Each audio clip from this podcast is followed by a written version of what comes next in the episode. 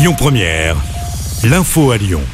Bonsoir à toutes et à tous. Dans l'actualité ce matin, dans l'agglomération lyonnaise, un piéton est mort après avoir été percuté par un tramway à Vaulx-en-Velin. Selon Lyon Mag, les faits se sont déroulés au niveau de la rue Franklin Roosevelt. Une enquête a été ouverte pour déterminer les circonstances de cet accident.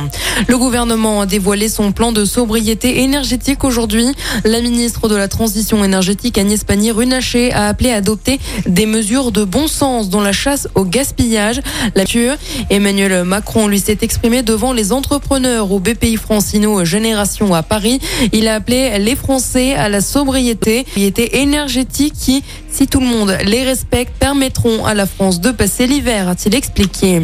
Plusieurs stations-service à fait suite à un mouvement de grève au niveau des entrepôts de raffinerie. Objectif, demander des revalorisations de salaire. Dans les Hauts-de-France, par exemple, ce sont de carburant. Les préfectures du Nord, du Pas-de-Calais et de la Somme interdisent l'utilisation de récipients portables. Ils sont en grève à Lyon et partout en France. L'accueil dans les crèches était perturbé. Aujourd'hui, les professionnels dénoncent notamment les récents mais une décision prise par le gouvernement pour pallier le manque de personnel. À Lyon, un rassemblement a eu lieu ce matin organisé sur la place de la collective Pas de bébé à la consigne. Le maire de Bron, Jérémy Bréau, a expliqué qu'il ne boycottera pas la Coupe du Monde de football aux quatre corps de mise chez nous. Il concède néanmoins qu'il s'agit d'une folie pour tout un tas de raisons qui vont de l'environnement aux droits de l'homme, la vie, mais pour des raisons budgétaires.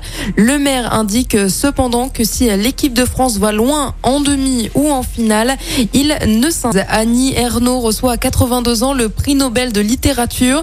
L'autrice est reconnue pour ses œuvres souvent autobiographiques et sociologiques. La place.